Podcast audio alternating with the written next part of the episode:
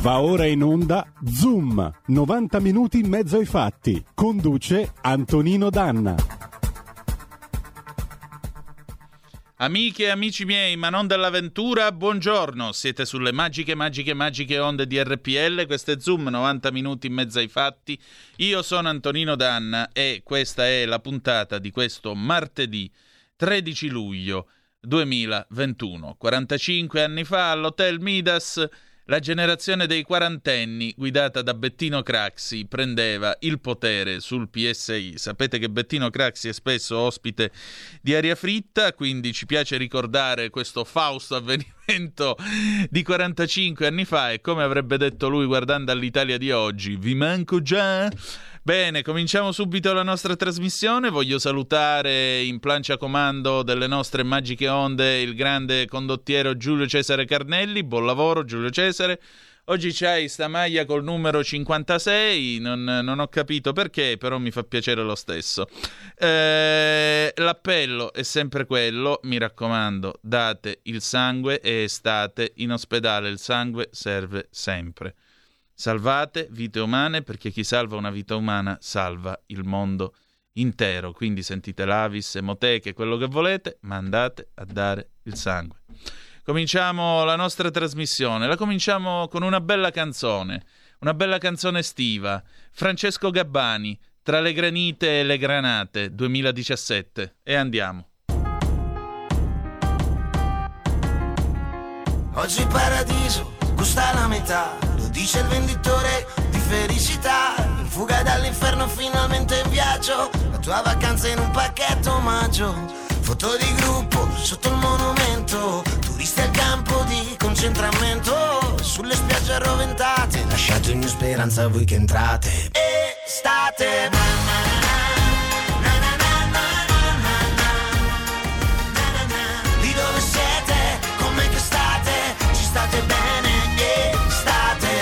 Macellerie sudate, in coda nei musei, hotel di lusso nei villaggi dei pigmei, mente sana e corpo fatiscente, antologia della vacanza intelligente. La tua vita a largo, da una vita intera, fischia il vento ed urla la bufera. Tra le granite e le granate, lasciate ogni speranza a voi che entrate. Estate.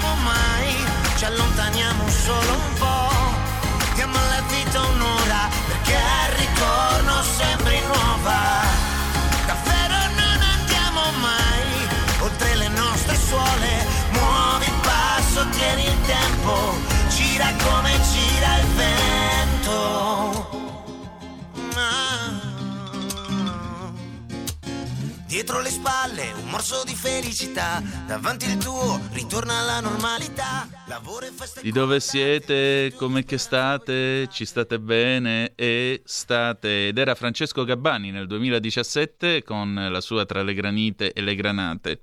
Una canzone prettamente estiva che accompagna le vostre vacanze, vi immagino laggiù sulle riviere a prendere il sole o lassù in montagna a prendere il fresco, insomma, buone vacanze, divertitevi. Allora, eh, è il momento di fronte del blog. Il nostro Edoardo Montolli, momentaneamente assente, ci ha mandato però il suo momento che potete trovare anche su frontedelblog.it, ma trovate soprattutto questa mattina in edicola con eh, Cronaca Vera 0266203529 se lo volete commentare in diretta con noi 346 642 7756 se volete mandarci le vostre zappe o whatsapp che dir si voglia Prove tecniche di povertà, scrive Edoardo Montolli. L'ultimo rapporto ONU sugli obiettivi di sviluppo sostenibile ha svelato come la pandemia abbia portato a 255 milioni di posti di lavoro a tempo pieno persi in tutto il mondo. Sono numeri che in sé, evidentemente, non dicono molto della nostra situazione, però già l'Eurostat fornisce dati più circoscritti. 2,7 milioni di europei sono rimasti disoccupati nell'ultimo anno. Stringendo al quarto trimestre 2020, il tasso di occupazione in Italia è calato di un altro 0,9%, assestandosi al 62,9%, quando la media europea è 10 punti più su, fissata al 73,2% e col parziale sblocco dei licenziamenti sembra essere partito un drammatico conto alla rovescia. La storica azienda Gianetti Fat Wheel di Ceriano Laghetto, Monza, ha subito annunciato la chiusura dello stabilimento e ha lasciato a casa 152 lavoratori che hanno ricevuto la notizia via mail. Nemmeno una telefonata, par di capire dalle cronache e dalla rabbia espressa dai sindacati. Ma si tratta solo di un primo campanello d'allarme. Altri fanno meno notizia. A Canegrate, per esempio, sono stati licenziati quattro operai dell'Ansor e al quotidiano Il Giorno Alessandro Pagano, segretario generale lombardo della CGL, non nasconde la sua preoccupazione per il settore chimico e farmaceutico. Mi aspetto che subito si attivino quei processi di ristrutturazione aziendale già in corso e fermati dal blocco dei licenziamenti.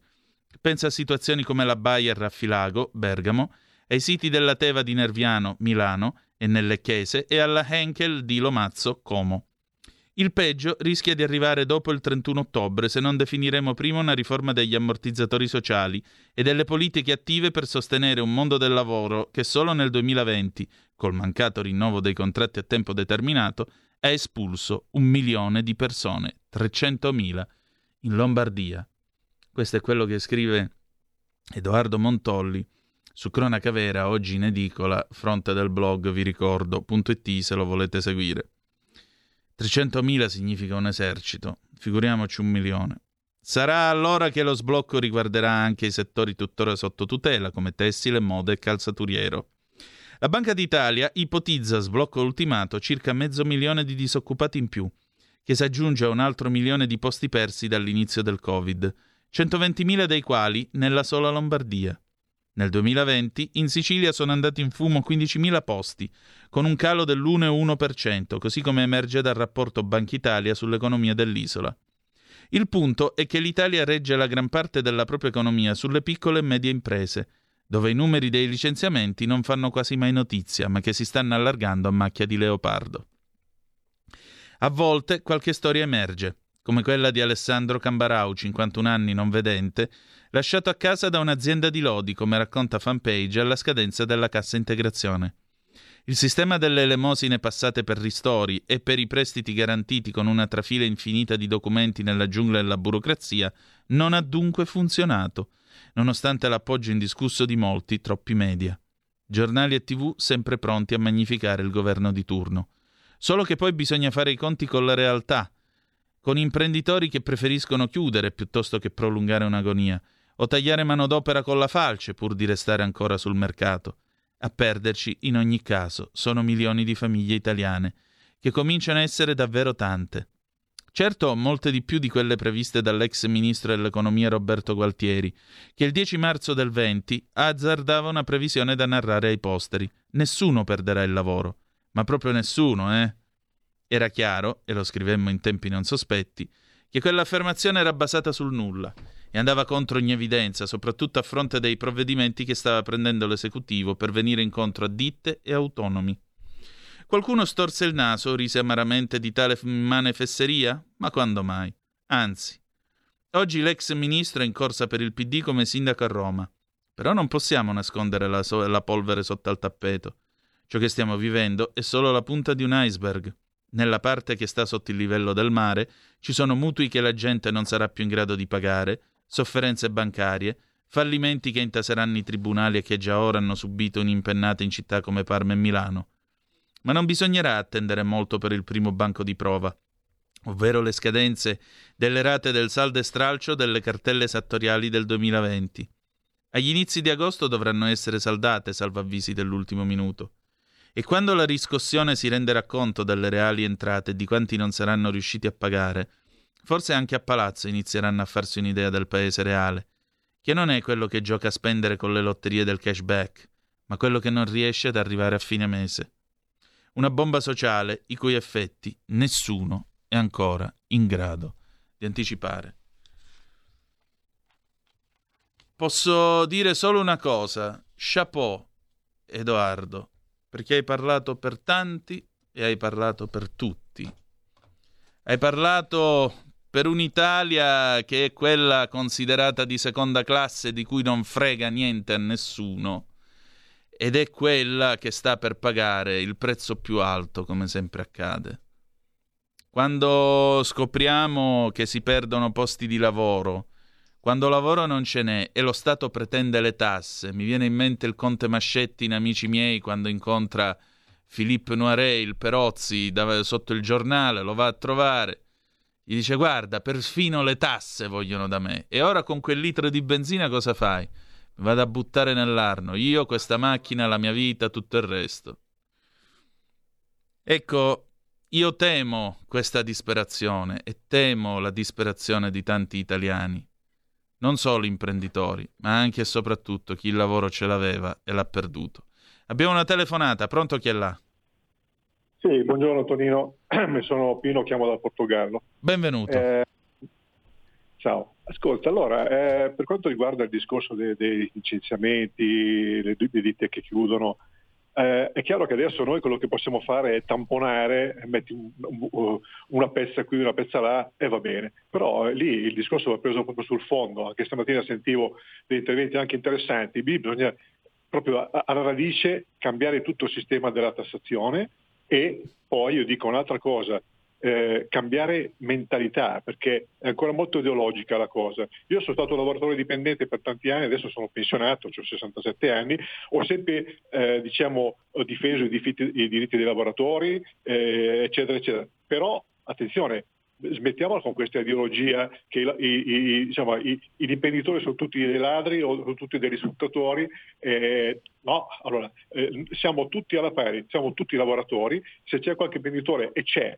che magari fa il furbo, fa il lupo che, che ne so, di Wall Street e poi se ne va, questo va punito, così come vanno puniti quelli che, che si fanno timare il cartellino eh, da altri, i, lavor- i, lavoratori pubblici che sono sempre tutelati e, e va puniti chiunque, eh, ma vanno tutelati tutti. Quindi io dico che questo è assolutamente una cosa che va presa alla radice, altrimenti sì, metterci, mettiamo la pezza, il nostro buon eh, ministro può fare qualcosa, però eh, alla fine poi non cambierà niente. E, e per, per tenere il lavoro in Italia eh, bisogna assolutamente eh, agevolare la, le, le, aziende e il lavoro, quindi detassare e eh, prendere delle misure. Eh, ecco. Poi scusa, ti rubo solo 30 secondi riguardo al calcio. Prego. Io ieri sono intervenuto scusami, eh, io ieri sono intervenuto al mattino con Canacca che ha fatto questo sondaggio simpatico, io dicevo che comunque la, la, la, lo sport va preso per quello che è, punto, e quindi la penso ancora così. Però io ieri poi ho seguito in diretta, in diretto, sono, eh, ho visto un attimino i calciatori sono stati dal Presidente del Consiglio, cioè, va bene, eh, mi è piaciuto tanto, io ho seguito la partita, io sono un tifoso, eh, viva l'Italia, però c'erano dei commenti dietro, vi permetto di segnalarli, dei, non so chi fossero quelli del telegiornale, le, le, e, e, tra questi diceva sì avete visto questi stupendi calciatori, perfetto, eh? c'è, tanta, c'è, anche gente che dice che guadagnano troppo, ma però guardate che questi si fanno un, scusa, un mazzo così, si alzano al mattino fa, e fanno tanti sacrifici. E no, allora qui la cosa mi ha dato un po' fastidio perché eh, allora, chi, chi, si alza la mattina, che va a lavorare in fonderia o, o quel pover, quella poveraccia di ragazza che è morta in una macchina tessile, cioè questi sacrifici non li fanno, i sacrifici li facciamo tutti, ma sono pagati troppo, sono pagati troppo, diciamo la verità. Allora scusate, eh, qui fanno fuori i politici, no? quelli che fanno eh, i populisti, eh, quelli sbagliati però, fanno fuori i politici eh, perché guadagnano troppo, per carità, forse era anche vero, però scusa, vai a vedere un calciatore, cosa cazzo, scusa, cosa cazzo guadagna? Smettiamola con questa ipocrisia, perché c'è gente che fa i sacrifici dalla mattina alla sera, va bene, e, eh, e le fanno anche molto di più dei calciatori, eh, per carità. Eh. Grazie, ciao Antonino, buona giornata. Prego, molto spesso però tra quelli che fanno i sacrifici ci sono anche quelli che pagano l'abbonamento, vanno a vedere lo spettacolo del pallone alimentano tutto questo. Però è vero, i calciatori in effetti sono pagati un bel po' troppo e trovo che questo sia immorale, specialmente per i tempi che attraversiamo. Uh, mi viene in mente Enrico Mattei. Enrico Mattei prendeva uno stipendio che era dieci volte quello del suo operaio, se non sbaglio, e spiegò a Enzo Biaggi mi creda, oltre il milione di lire, stiamo parlando dell'inizio degli anni 60, quando uno stipendio buono era circa 100.000 lire, oltre il milione di lire non serve assolutamente niente. Eh, c'era un'etica che oggi francamente si è persa. Detto ciò, detto ciò, mi pare di capire che tu sia uno di quei tanti italiani pensionati che approfittano dei vantaggi, beato te, eh, che comportano stare in Portogallo i dieci anni famosi con l'esenzione delle tasse. Ti pregherei di chiamare eh, in regia, lasciare il tuo numero di telefono perché sarebbe bello fare una puntata con te che ci racconti com'è la vita da pensionato expat. Abbiamo un'altra telefonata, pronto chi è là? Sì, ciao Antonino, sono Massimiliano. Beh, la risposta gliel'hai data tu, mm. perché che fa, un, che fa, un, prezzo è la domanda e l'offerta, giusto? Certo. Per cui l'altro giorno ho visto un sacco di gente che sono a casa in, in, in cassa integrazione, andare in piazza con i vessilli italiani, evviva l'Italia, evviva i calciatori italiani, questi qua spendono qualcosa, eh, qualcosa come eh, 1000 euro all'anno per abbonarsi su Sky, va bene? Perché sono circa 100, secondo i pacchetti vanno dai 70 ai 100 euro al mese, d'accordo? Per cui i calciatori che guadagnano tanto fanno anche bene. Non, io non guardo la morale in queste cose. Se c'è qualcuno che ti dà i soldi fai bene a prenderli, chiuso. Un'altra cosa però voglio dire breve, brevissimamente. In America chi non paga le tasse va in galera. E allora perché questa storia qua non si può fare anche in Italia? Allora tu cominci, tu Stato italiano, cominci a, fare, a mettere le tasse al 15%, come diceva Salvini, o al massimo al 20%, e chi evade le tasse va in galera. Perché è inutile, se no è sempre il cane che si morde la coda, no? Tutti sappiamo che c'è un sacco di gente che non paga le tasse ma nessuno dice niente perché tanto cosa vuoi che, che, che, che, prenderanno qualche multa, poi fanno i ricorsi di qua e di là. Invece se vai in galera, mm, le antenne ti si riaddrizzano, ti saluto. Grazie. La schiavitù per debiti era presente nell'antica Atene. Io credo che sia un eh, segno di civiltà non mandare in galera la gente per i debiti. Detto ciò, è vero un'altra cosa però, che quando la pressione fiscale diventa troppo alta, eh, io credo che questo divenga un incentivo all'evasione e all'elusione, come diceva il professor De Mita a tributario il primo giorno. Chi evade le tasse è un minchione, chi le elude è un furbacchione. Allora il concetto della flat tax non è sbagliato perché ti fanno il discorso e beh ma paga il 15%, tu paghi il grande industriale paga quanto l'operaio, non è vero, un conto è il 15% su un reddito di 50.000 euro e un conto è il 15% su un reddito da un milione di euro, vediamo chi è che paga di più. Altre due telefonate, pronto chi è là?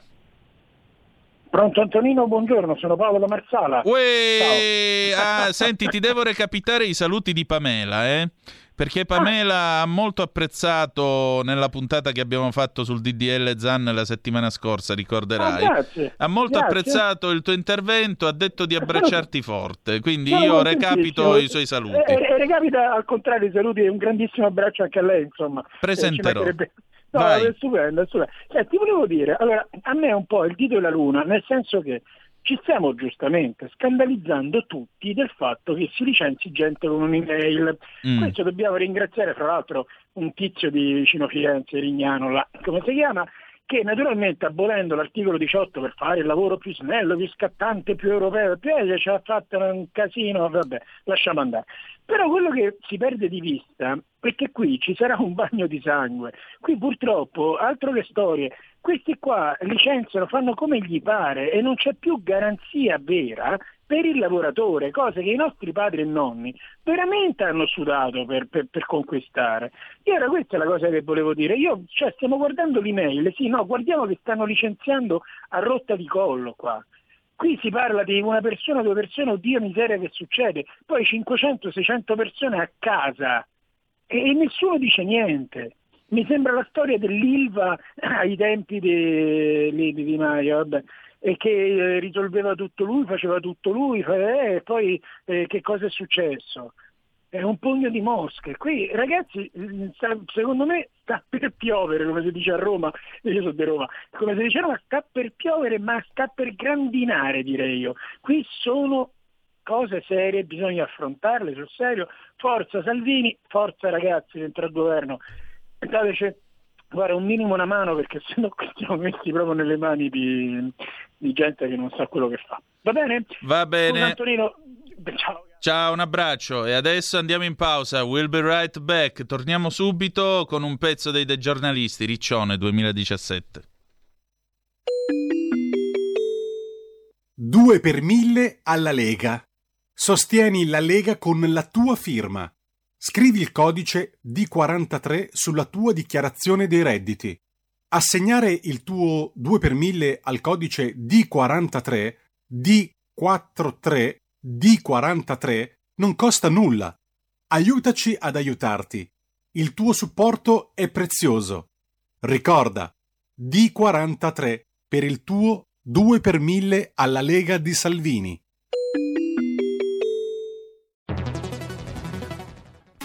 Futuro appartiene a chi fa squadra. Le radio italiane si uniscono per giocare la partita da protagoniste. Nasce l'app Radio Player Italia. 140 stazioni in una sola rete. Scegli la tua preferita e ascolta il suono perfetto del digitale. Gratis, senza registrazione, senza interruzioni. Compatibile con tutti i device. Le notizie, la compagnia, la musica scelta da chi la ama, la conosce e la vive. Scarica Radio Player Italia. Il futuro batte con la radio nel cuore. Anche RPL è disponibile su Radio Player Italia.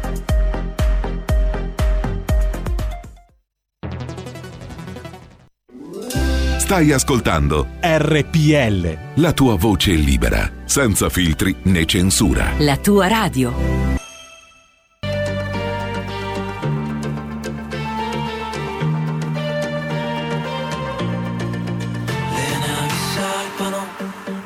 Spiagge bruciano, selfie di ragazze dentro i bagni che si amano. La notte è giovane, giovani vecchi. Parlami d'amore che domani sarò a pezzi. Intanto cerco il mare, un'aquila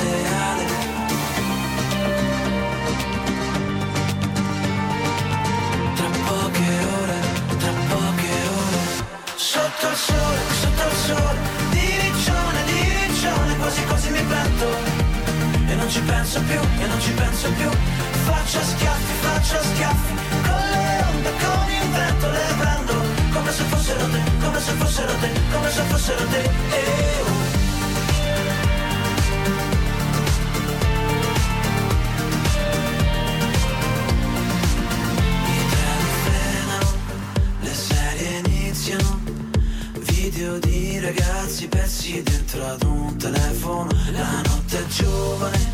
sognami adesso,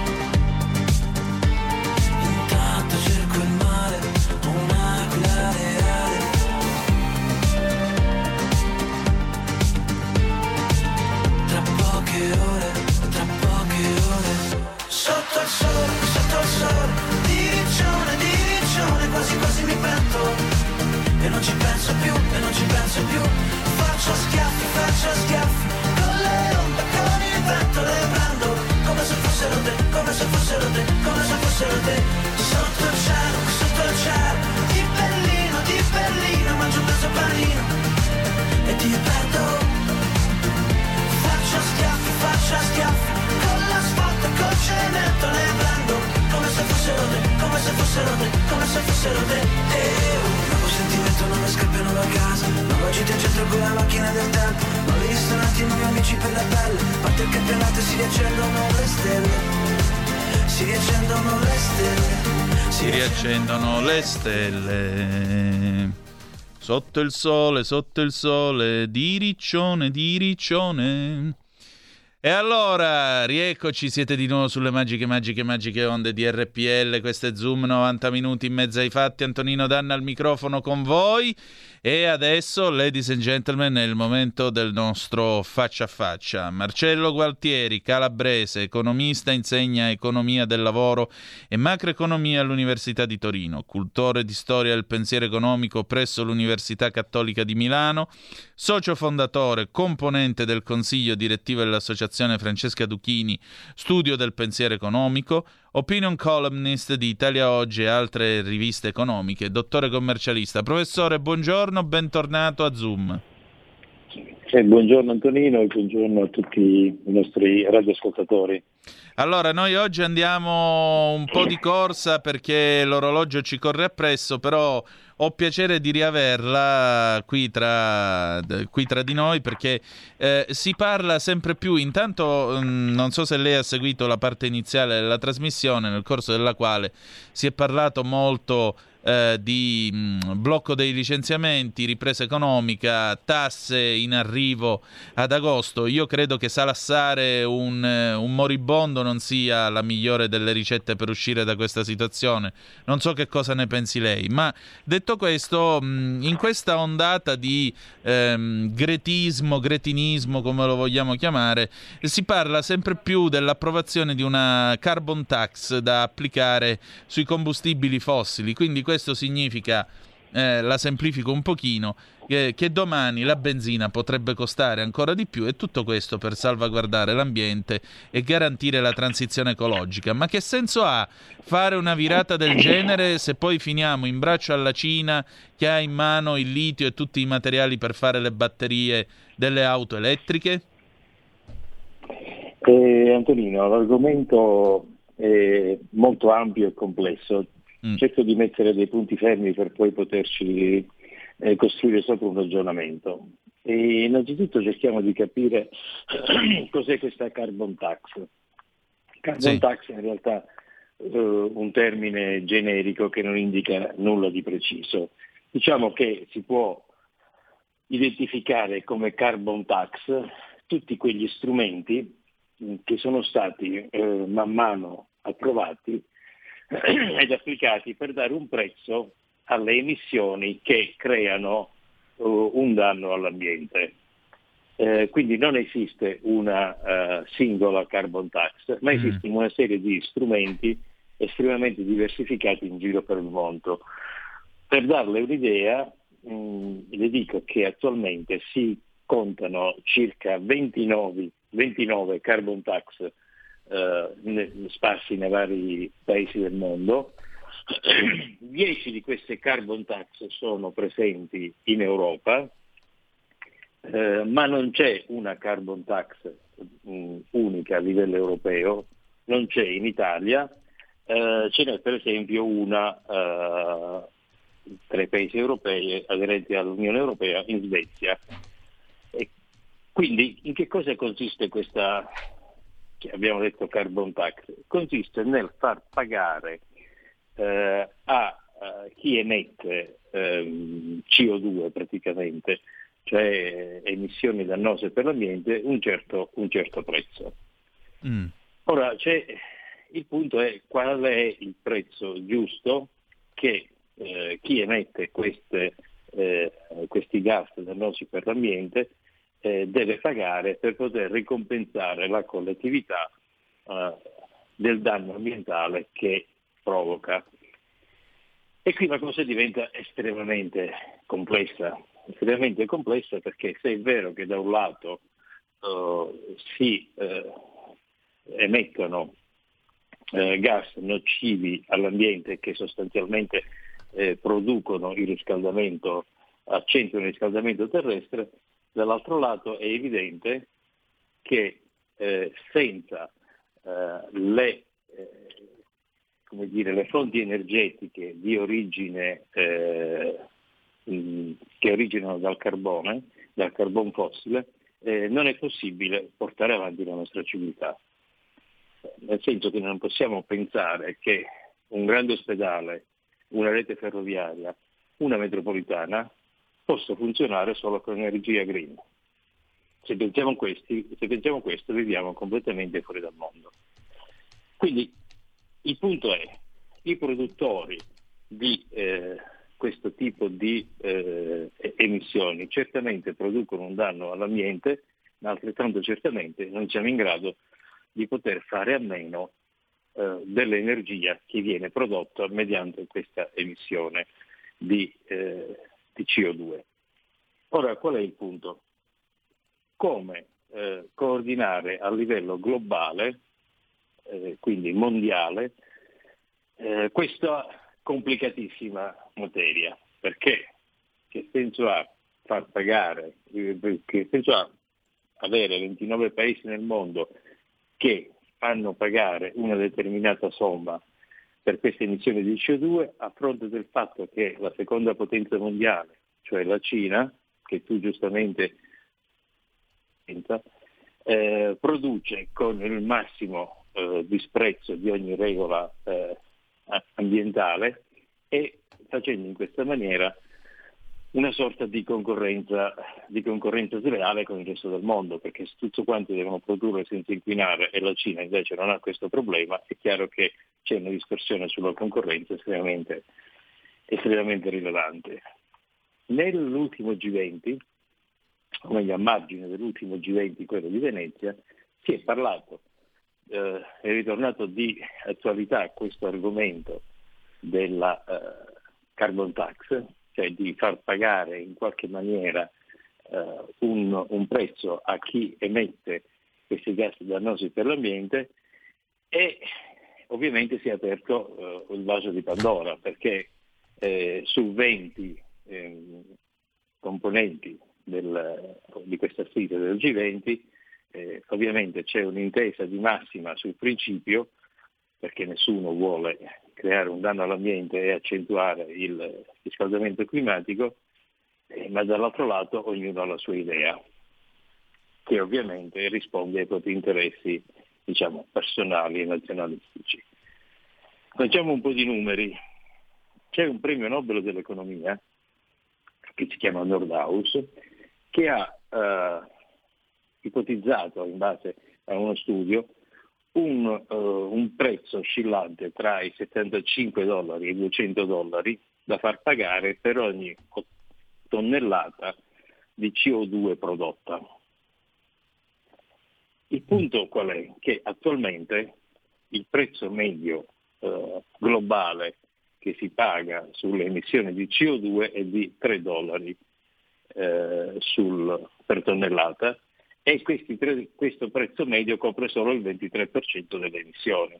Quindi siamo da una forchetta da 75 a 200 a una reale del 3% di 3 dollari che si applica solo sul 23% della produzione. Questo perché? Perché, come abbiamo detto prima, ci sono molti paesi, in primo luogo eh, la Cina, che produce con totale disprezzo della, di ogni forma di, di tutela ambientale.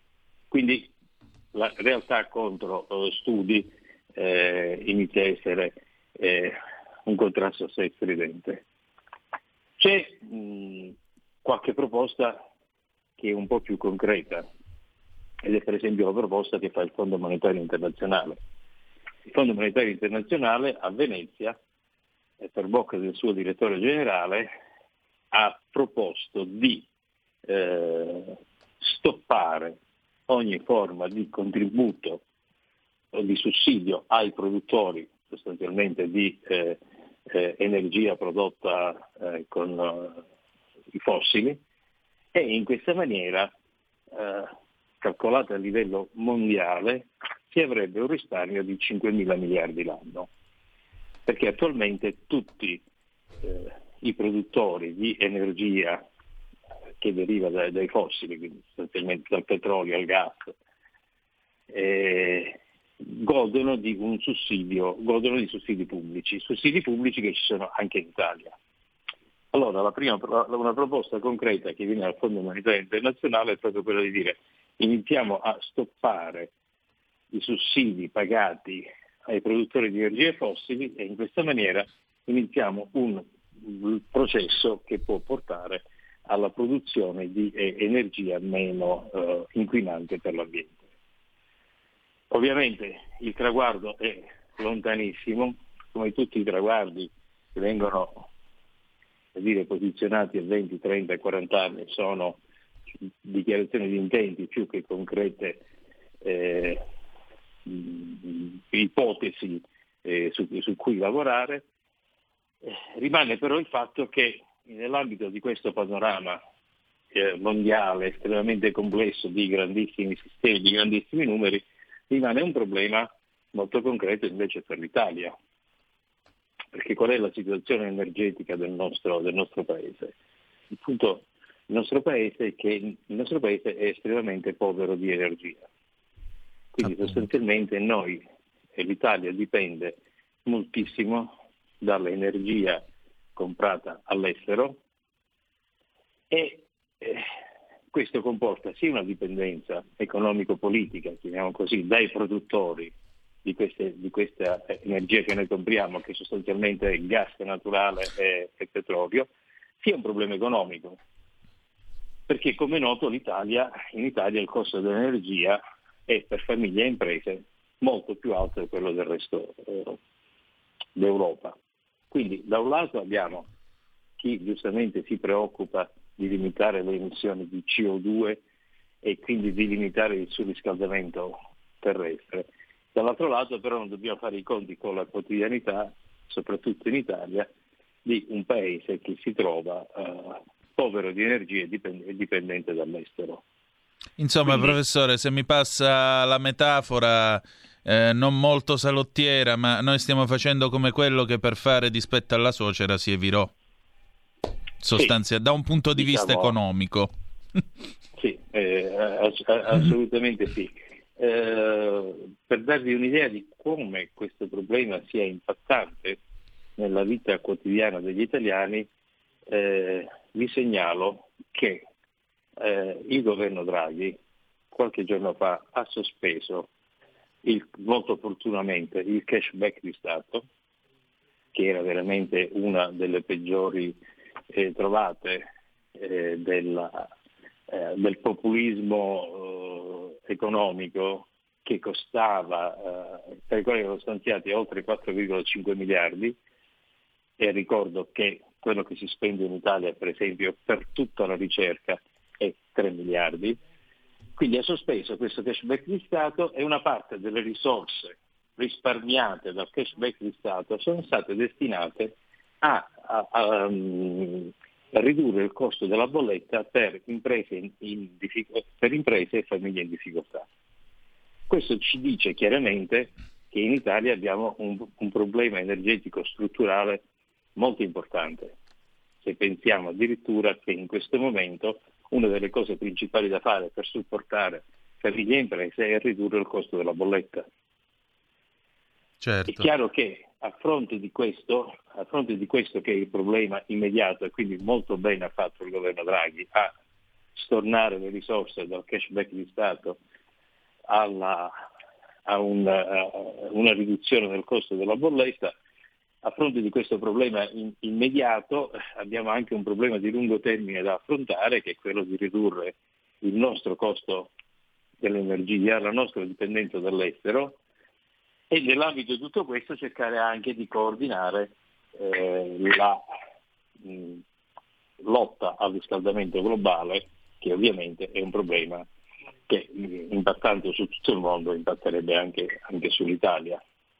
Quindi questo è un po' il panorama estremamente, estremamente complesso. Che cosa fare concretamente sul di, sul, sull'aspetto energia? Io credo che sia fondamentale per il Paese elaborare che il governo Draghi, che non cerca consensi immediati da raccogliere alle prossime elezioni, ma che finalmente riesce a fare mh, delle, delle, scelte orientate alla razionalità e non alla, alla, ricerca del facile consenso, penso che il governo Draghi dovrebbe eh, predisporre per il nostro Paese un piano energetico per eh, ridurre la nostra dipendenza dalle fonti energetiche estere e per ridurre il costo dell'energia. Certo. Faccio un, uh, uh, un esempio concreto. Qualche mese fa, diciamo adesso potrei dire 18 mesi fa, quindi l'altro ieri praticamente, eh, si, era diffus- si è diffusa uh, una, una notizia circa la presenza nel mare Adriatico di giacimenti di gas naturale. Sì.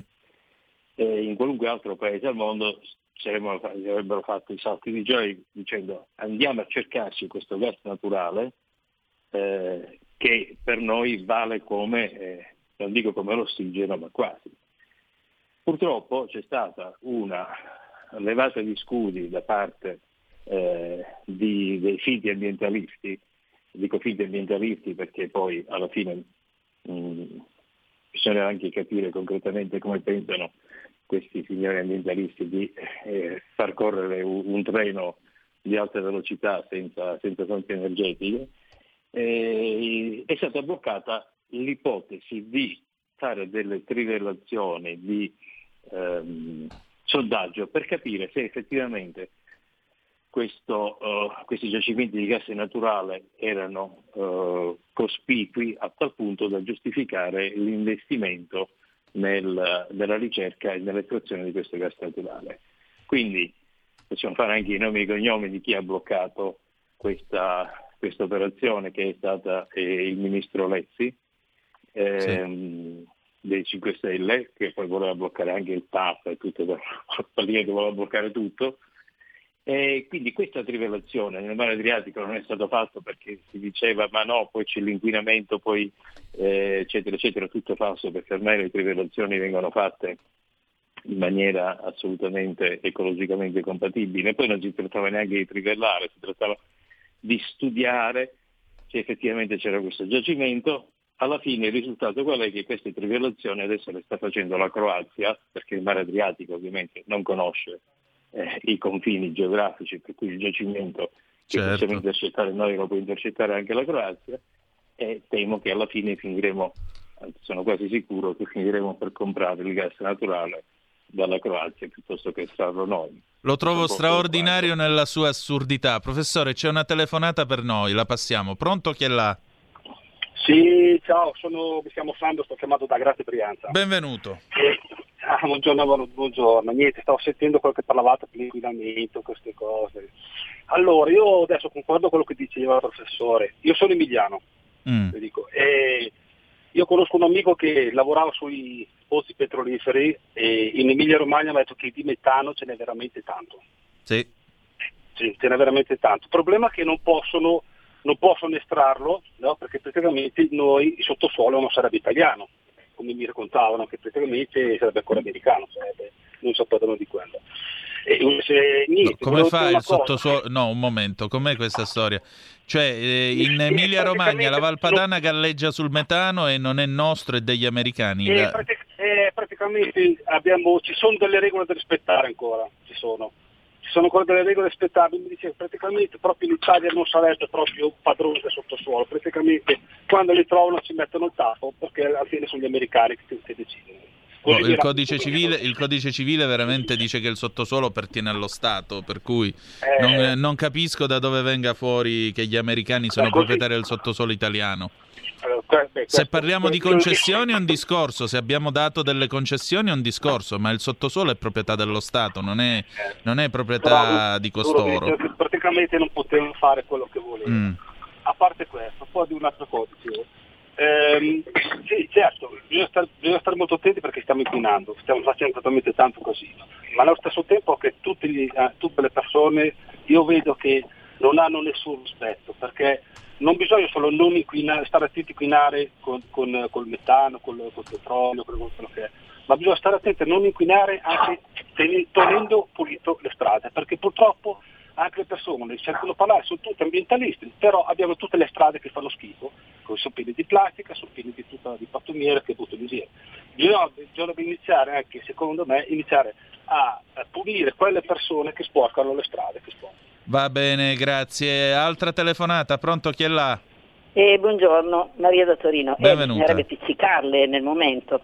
Comunque, bella la sua trasmissione, se mettesse anche musiche eh, degli anni 20, 30, 40, 50, eccetera, eh, americane, italiane, eccetera, sarebbe cosa bella. Eh, ma infatti Comunque, noi mettiamo musica dagli anni 60 in poi. Mm. Le cose arrivano da lontano, perché io ricordo il referendum sul nucleare. Eh, bella fesseria. Che l'Italia l'ha bocciato, però la cosa idiota è stata che c'erano già, mi pare di ricordare, delle centrali funzionanti Come no? e quelle bisognava lasciarle e non farne di nuove. Invece si sono bloccate quelle che funzionavano già, mi pare di ricordare, Sì. Così andiamo a comprare l'energia dalla Francia e io che sto a Torino, a 150 km c'è una grandissima centrale nucleare A che Super Phoenix. Phoenix, Mm. si chiama Phoenix, che ogni tanto ci manda i suoi fumi meravigliosi. Non solo, ma la Francia adesso ha deciso, mi pare di aver capito, di fare addirittura un microreattori, 400, sì. 450 piccole centrali nucleari diffuse in tutta la Francia. Esatto, sì. E, e, eh, l'Unione Europea ha detto va benissimo. E noi cosa facciamo? Eh, signora, la risposta sarebbe un po' volgare. Diciamo che noi ci attacchiamo al tram, più, eh, che va a corrente elettrica che compreremo da questi nuovi impianti francesi, dove peraltro lavora tutta una generazione di fisici scappata dall'Italia grazie al referendum del 1987. Pensare che l'energia atomica l'ha inventata un tizio di nome Enrico Fermi. Professore, io so che il tempo le sta correndo appresso. C'è un'ultima domanda che arriva attraverso WhatsApp da parte di Mauro. Antonino, se lo ritieni opportuno, poni al tuo ospite il seguente quesito. Se l'obiettivo è quello di ridurre l'inquinamento, perché invece di introdurre ulteriori tasse non si promuovono dei bonus in pari misura per aziende o privati che investono per ridurre le emissioni? Beh, diciamo che eh, era un, è un po' eh, la linea che eh, persegue il governo americano, l'amministrazione Biden. L'amministrazione Biden dice piuttosto che tassare, esattamente questo, piuttosto che tassare eh, le eh, emissioni di CO2 con un problema globale difficilmente organizzabile, eh, spendiamo eh, dei soldi per incentivare, per sussidiare il, eh, chi, produce maniera, eh, chi produce in maniera ecologica.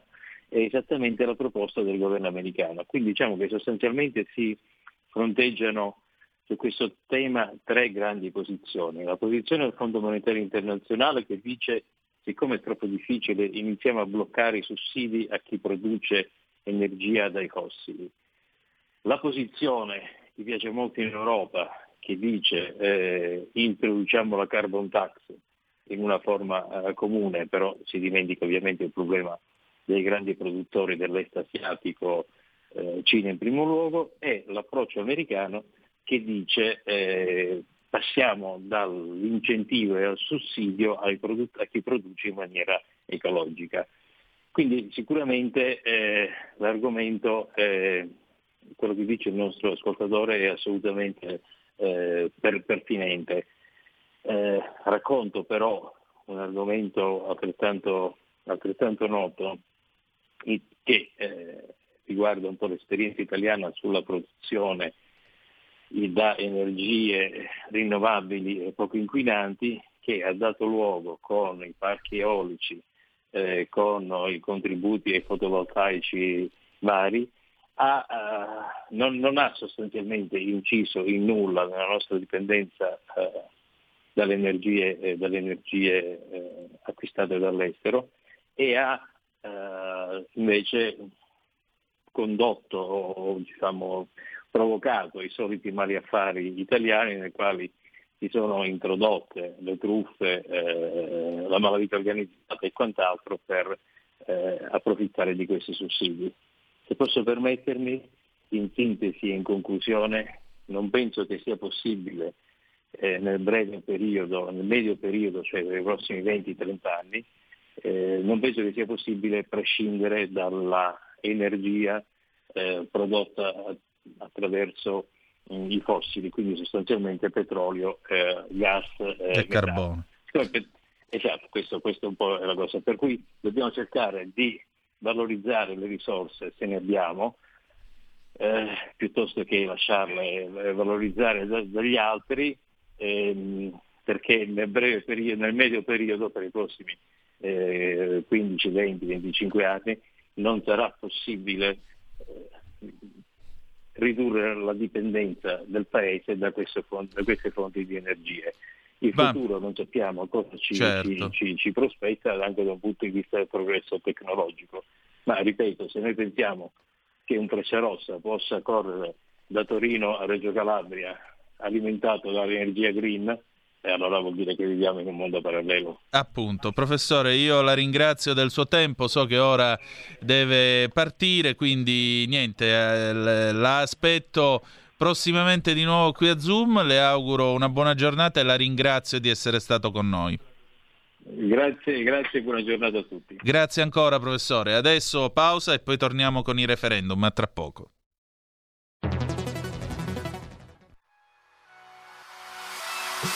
Chi sbaglia paga.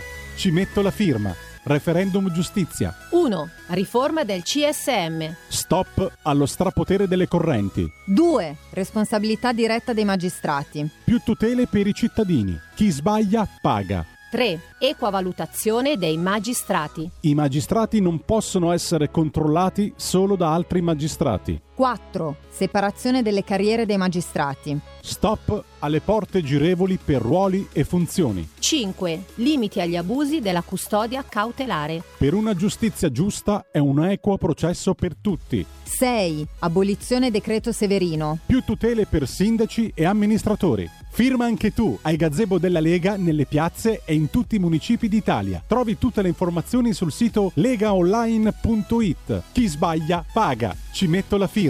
Referendum giustizia.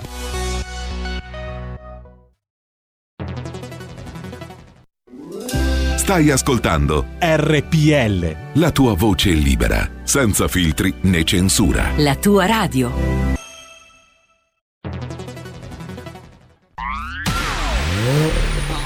Auto nuova fiammante col suono nuovo DAB Plus che si sente a tuono. La provi e senti subito com'è che va. DAB Plus e la tua radio migliorerà. Digital Radio Il suono perfetto. DAB Plus. Anche RPL, la tua radio, è in Digital Radio. Porta con te ovunque RPL la tua radio. Scarica l'applicazione per smartphone o tablet dal tuo store o dal sito radiorpl.it. Cosa aspetti?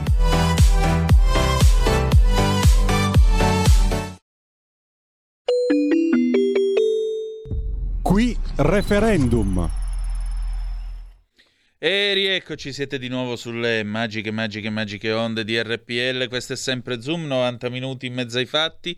Antonino Danna al microfono con voi. Allora, noi apriamo questa striscia che ci accompagnerà nei prossimi giorni eh, striscia nella quale intervistiamo i vari responsabili regione per regione del nostro paese che stanno procedendo alla raccolta delle firme e a sensibilizzare la popolazione in merito ai sei quesiti referendari sulla giustizia che la Lega e il Partito Radicale hanno lanciato. Vi ricordo che sono riforma del CSM, responsabilità diretta dei magistrati, equa valutazione dei magistrati, separazione delle carriere dei magistrati sulla base della distinzione tra giudicanti e requirenti, i limiti agli abusi della custodia cautelare e infine l'abolizione del decreto Severino. Oggi siamo in Sicilia, ho il piacere di avere in collegamento con noi il nostro Massimo Gianfriddo che è responsabile regionale organizzativo della Lega. Buongiorno Massimo, benvenuto. Buongiorno Antonino, come stai? Non c'è e male. Buongiorno a tutti i telespettatori. Ecco, grazie. Eh, senti Massimo, allora, come sta procedendo la raccolta delle firme in Sicilia? Ma soprattutto, secondo te, qual è il tema più caldo tra questi sei importanti quesiti referendari? Ma per quanto riguarda intanto sull'organizzazione ti posso aggiornare che in Sicilia da parte della popolazione siciliana e soprattutto anche perché la Sicilia sta vivendo in questo momento con la riapertura anche tanti turisti, c'è molto interesse, quindi sia per quanto riguarda tutti i gazebo che stiamo organizzando, soprattutto nel periodo del fine settimana e soprattutto nel periodo in tarda serata, la grande maggioranza li stiamo facendo, viste le temperature che abbiamo, nel tardo pomeriggio del sabato e della domenica stiamo riscontrando una grande affluenza e un grande interesse. E sotto questo profilo ti posso dire pure che per quanto riguarda i quesiti referendari la gente viene per firmarli tutti e sei. Mm. Sicuramente si vuole questo cambio di passo e quindi questa riforma della giustizia che tanto tutti vogliamo e non solo la Lega, ma stiamo riscontrando un forte interesse da parte di tutti i cittadini, perché ogni quesito tocca una parte della popolazione vuoi da parte degli avvocati, vuoi da parte degli amministratori, vuoi da parte anche dei semplici cittadini per quanto riguarda eh, i vari quesiti. Quindi sotto questo profilo penso che l'interesse è di tutti e sei e non di uno solo. Certo, chiaramente. Ecco, eh, io penso per esempio eh, alla, all'abolizione della legge Severino, quindi al divieto di eh, candidabilità per chi è stato soggetto a una eh, condanna e addirittura la perdita, appunto, la cessazione dalla carica per chi eh, subisce una condanna. Una legge che però nell'applicazione, nella realtà si è rivelata inefficiente perché molto spesso chi è stato eh, cacciato per effetto di una condanna poi al termine del processo si è ritrovato assolto e quindi completamente innocente. Questo credo che eh, specialmente nel nostro meridione d'Italia sia, stato, sia avvenuto molto spesso e credo che non abbia aiutato l'attività politica. Tu che ne pensi? Sostanzialmente devi considerare che qui anche alla Regione Sicilia abbiamo avuto casi di questa portata, tale per cui sono stati sospesi e poi reintegrati.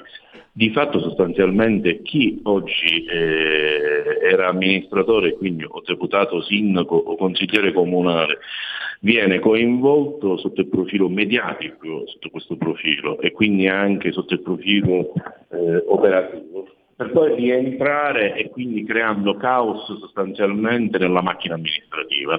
Questo sicuramente è un problema grosso che bisogna affrontare. Mm, sono contrario al discorso della Severina perché, ok, se sbagli paghi, ma prima di tutto deve essere accertato, altrimenti chi fa politica e chi si candida mettendoci la faccia, io dico sotto questo profilo, mette sia la faccia che anche la propria eh, professionalità e viene coinvolto in una situazione dove poi sostanzialmente si è riscontrato che eh, tutto quello che si diceva poi alla fine è stato confermato che non c'era nulla. Quindi questo è un problema grave che non ne paga solo le conseguenze chi la subisce, ma ne paga le conseguenze soprattutto chi viene amministrato, quindi la popolazione.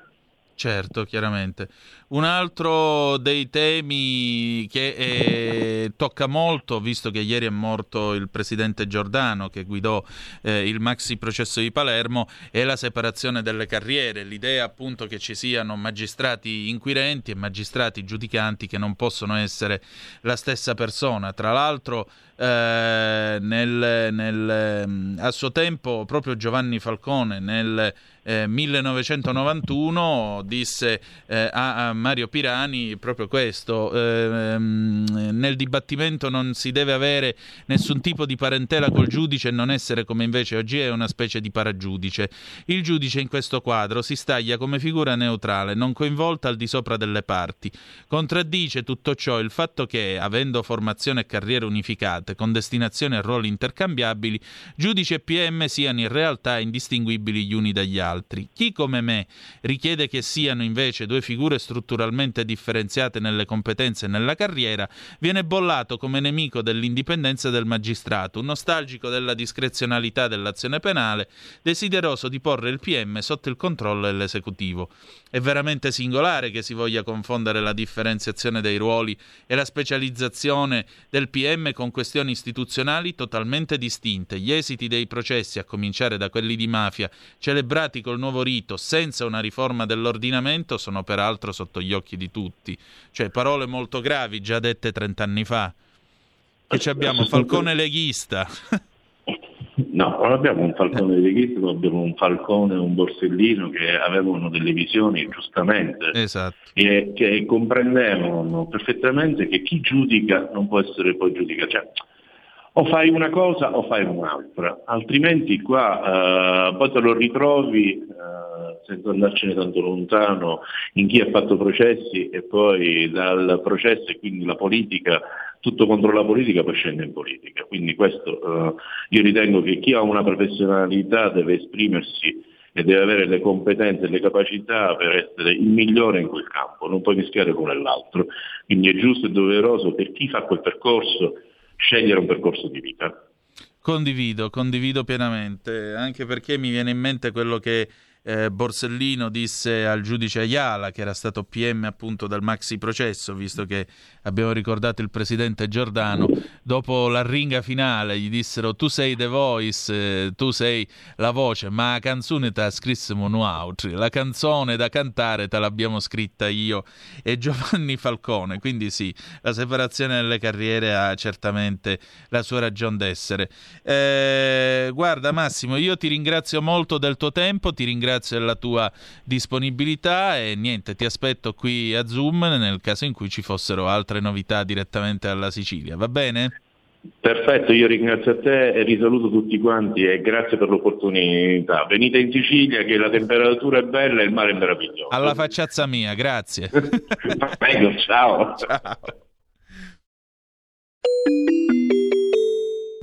Qui referendum.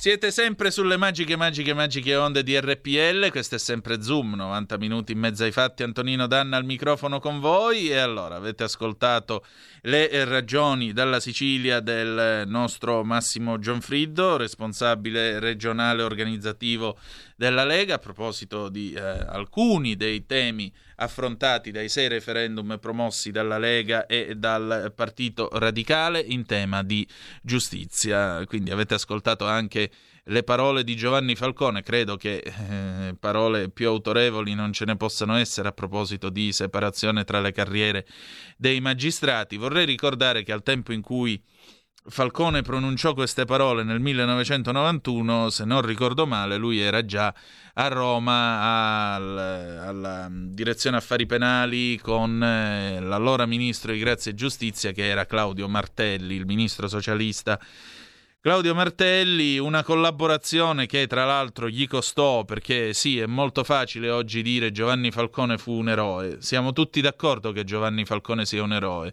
e chi sostiene il contrario è soltanto un maiale. Ma il punto è che mh, a quel tempo ce ne furono tanti che non riconobbero in Falcone l'eroe, tanto per cominciare e oltre a non riconoscere l'eroicità della sua azione, perché eh, quest'uomo ha combattuto da solo, così come Paolo Borsellino, contro i mostri, io ricordo sempre la parte, l'explicit del suo libro con eh, Marcel Padovani, Cose di Cosa Nostra. In Sicilia eh, la mafia colpisce quei servitori dello Stato che lo Stato non è riuscito a proteggere.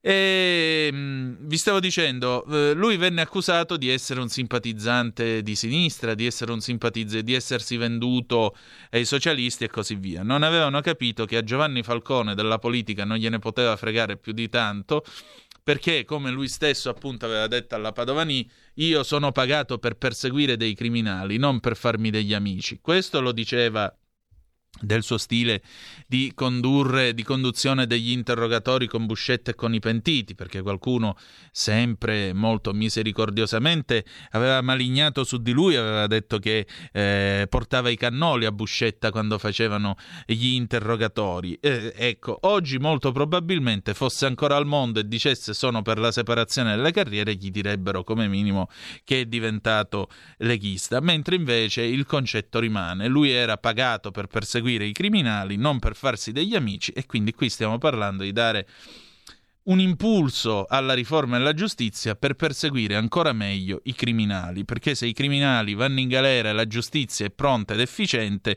ci guadagna tutto il paese, anche a livello economico. Pronto chi è là? Abbiamo una telefonata. Bene, buongiorno. Buongiorno. Buongiorno, sono io. Ah, niente, io volevo dire, tutti questi problemi non sono nuovi per noi padani e mitteleuropei. Il vero cemento di questa Europa cosiddetta con i nostri grandi alleati i paesi di Visegrad, perché? Mm. Perché se lei guarda il panorama politico oggi non sono altri che contenitori politici 5 Stelle in testa di un declino, un declino dell'Occidente. Cioè praticamente oggi le famiglie sono mononucleari, c'è un solo componente, ci sono zero figli, e, e, praticamente il nostro cemento mitteleuropeo è l'azienda e la produzione, cose che in altre aree stanno perdendo, mm. questo è il declino. Quindi l'unico rimedio è tenere stretto questi valori mitteleuropei e capire bene, leggere bene che cos'è i 5 Stelle, sono un contenitore del declino, una specie di contraltare della Lehman Brothers, eh, il mondo dominato dalla finanza e da questi contenitori vuoti, del, delle maschere, una sinistra commedia che, che pilota il declino. Ecco. Grazie. Sì, oltre a questi valori forse dovremmo tenerci stretta anche una giustizia pronta ed efficiente perché se io fossi un'azienda straniera e mi venisse in testa di venire a investire in Italia mi metterei le mani nei capelli se penso solo al problema dura- della durata dei processi, la risoluzione delle controversie, il lavoro eh, il lavoro in sospeso o comunque arretrato delle cause civili, lasciamo stare quelle penali, ma parliamo di quelle civili, eccetera, eccetera, eccetera. Pensate a un'azienda, per esempio tedesca o inglese, che volessero costruire un impianto in Italia, comincerebbero no impianto, no questo, no quello poi fanno l'appalto, l'appalto viene vinto da uno ma c'è il ricorso di un altro, poi finalmente costruiscono. Quando arrivano a costruire qualcuno trova qualche altra gabbola, magagna e quant'altro e uno dice mamme, proprio, ma chi me l'ha fatto fare? Altra telefonata, pronto chi è là? Pronto, buongiorno Antonino Salve, sono Mario, chiamo da Varese. Benvenuto. Buongiorno, buongiorno a tutti. Beh, d'accordo anch'io con l'ascoltatore di prima, effettivamente come si fa a pretendere di cambiare una legislatura quando abbiamo, l'avete detto voi prima, partito che ha più voti di maggioranza al governo, che sono i 5 Stelle, quando il Beppe Grillo le dice a Conte che è un imbecille che non capisce niente, che non è capace di fare niente, la settimana prima, come per dire vai fuori dalle balle che sei solo una rogna, e la settimana dopo si mettono assieme per stare al governo. Ma come facciamo a cambiare la magistratura? Cioè, se non cambiamo i personaggi che abbiamo al governo, che hanno, che hanno quella caratura qua, cosa vogliamo cambiare? Non si potrà mai cambiare niente. Abbiamo dei buffoni che, uh, che sono al governo e che detengono la maggioranza, che si, non si sa per quale motivo, e come facciamo a cambiare? Cioè, i buffoni, solo loro non faranno, non faranno mai delle leggi a favore del popolo, perché sennò questi devono andarsene a casa. Cioè, questo secondo me è la realtà. Idem per le imprese, idem per le aziende, vedi i sindacati, vedi il mondo del lavoro come l'hanno messo i sindacati, cioè, come facciamo? Gerardo, non lo so. Salve, buona giornata. Grazie. grazie. Evitiamo di dare epiteti agli avversari politici, buffoni e quant'altro per cortesia, perché mm, non è non è così che garantiamo un sano dibattito politico al paese. Lasciamo stare, gli avversari si rispettano, non c'è bisogno di dar loro dei buffoni o di questo o di quello. Certo è che mh, mm, stamattina leggendo il Corriere della Sera, leggendo l'accomodamento che c'è stato tra Grillo e Conte, personalmente mi sono ricordato di quando eravamo ragazzini, giocavamo fuori nel parco e avevamo fatto la banda e ognuno si sceglieva il suo ruolo. Io sono sempre stato un soldato semplice, ovviamente. E, ehm, però, ecco, cioè, allora, quindi mh, vi faccio il quadro della situazione. C'è un garante depositario dei valori del movimento che è Beppe Grillo e poi c'è un presidente del partito che è quello che decide e agisce in totale autonomia da Beppe Grillo, ma attenzione, Beppe Grillo, Beppe Grillo se vuole può proporne la sfiducia presso l'assemblea parlamentare, l'assemblea insomma del partito o movimento come lo volete chiamare, solo che se la sfiducia non passa, lui non può riproporla per altri 12 mesi. Ecco, mm. cioè, chi comanda? Ma chi è che comanda? Se quello c'ha il potere di sfiducia, il potere di veto e così via, che libertà d'azione può avere un presidente di partito? Ah, dimenticavo Chi è che ha deciso che Giuseppe Conte è il presidente del partito? Ma voi vi immaginate se io ora salissi, no, io trasmetto da via Bellerio numero 41, sapete tutti che cosa c'è qua sopra di me? C'è il direttivo della Lega. Ora io faccio le scale, salgo su, arrivo su nel direttivo, c'è Salvini seduto, Giorgetti, Morelli, ci sono tutti quanti, tutto, il, tutto lo Stato Maggiore della Lega accomodato che stanno discutendo il partito. Entro io e gli dico, da questo momento il segretario del partito sono io. Sapete l'ondata di risate per, e pernacchie che mi becco? Ora, come fa Conte a essere presidente del partito? Chi lo ha messo lì? Chi lo ha votato? Chi lo ha scelto? E appunto, se fino alla settimana prima era uno che mancava di capacità gestionali, mancava così tanto di capacità gestionali che è stato per due volte presidente del Consiglio, voluto e appoggiato dall'attuale garante depositario della sacrosanta fede pentastellata. Quindi, capite, è tutto così, così, boh, non, non, mi esprimo, insomma, mi lascia abbastanza perplesso, ecco, mettiamola così. Si sono fatte le 11.50, che dici Giulio Cesare, chiamiamo la scintillante Saragarino? Sì, dai, che stiamo arrivando addirittura d'arrivo, anche stiamo arrivando... Ah, non può. E eh, vabbè, e allora niente, lasciamo stare la nostra scintillante Saragarino, il traino lo faccio io, mi traino da solo, per cui... no, dai, brava Sara. Allora, vi dico che cosa ci sarà dopo di noi. Dopo di noi ci sarà un'interessante puntata di Alto Mare condotto ovviamente dalla scintillante Sara Garino. Di che cosa si tratta? Politica per i giovani, il futuro del paese nelle mani, oltre che nei decisori di oggi, delle nuove leve in fase di formazione, le quali saranno chiamate a gestire i retaggi delle scelte presenti e a costruire un nuovo orizzonte. Come ha cambiato il Covid la percezione della politica che hanno i giovani? Che cosa è mancato per loro a livello di attenzione e sostegno, specie per quanto concerne il tema ludico e del divertimento?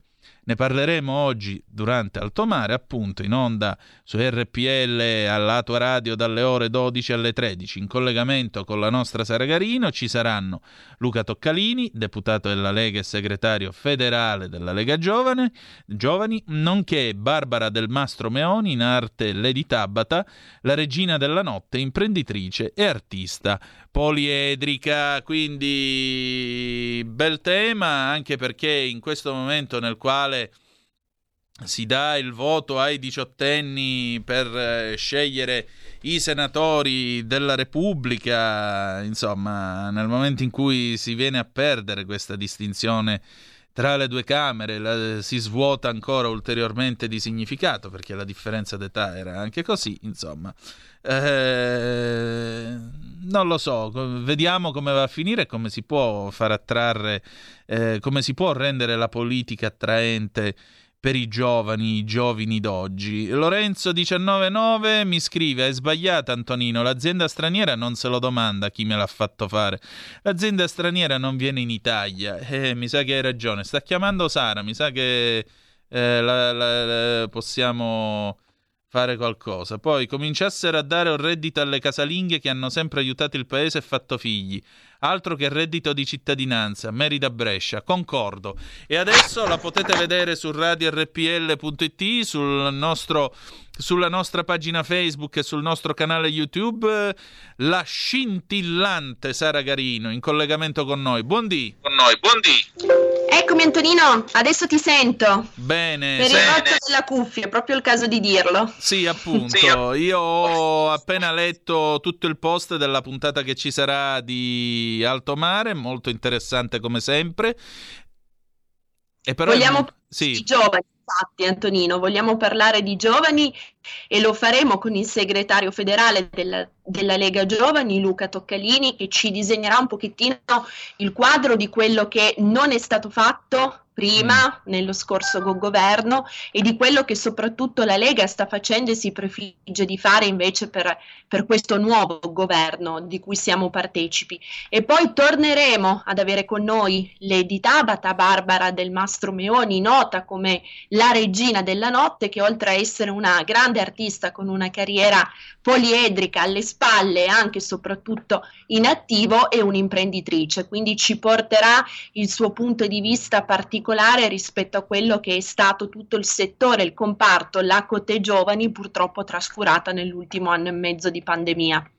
Insomma, una puntata alquanto sparaflesciante, direi, molto luccicante, molto interessante, come sempre, brava Sara. Che dire di più? Vi lascio in ottime mani e vi ci lascio tra poco. Noi abbiamo finito, ci sentiamo domani alle 10.35 trattabili sulle magiche, magiche, magiche onde di RPL. La canzone d'amore con cui ci lasciamo è Dei Negrita in ogni atomo del 1999. Grazie di essere stati con noi e ricordate che The Best is yet to come, il meglio deve ancora venire. Vi hanno parlato Sara Garino, che ringrazio, e Antonino Danna. Buongiorno. Avete ascoltato Zoom, 90 minuti in mezzo ai fatti.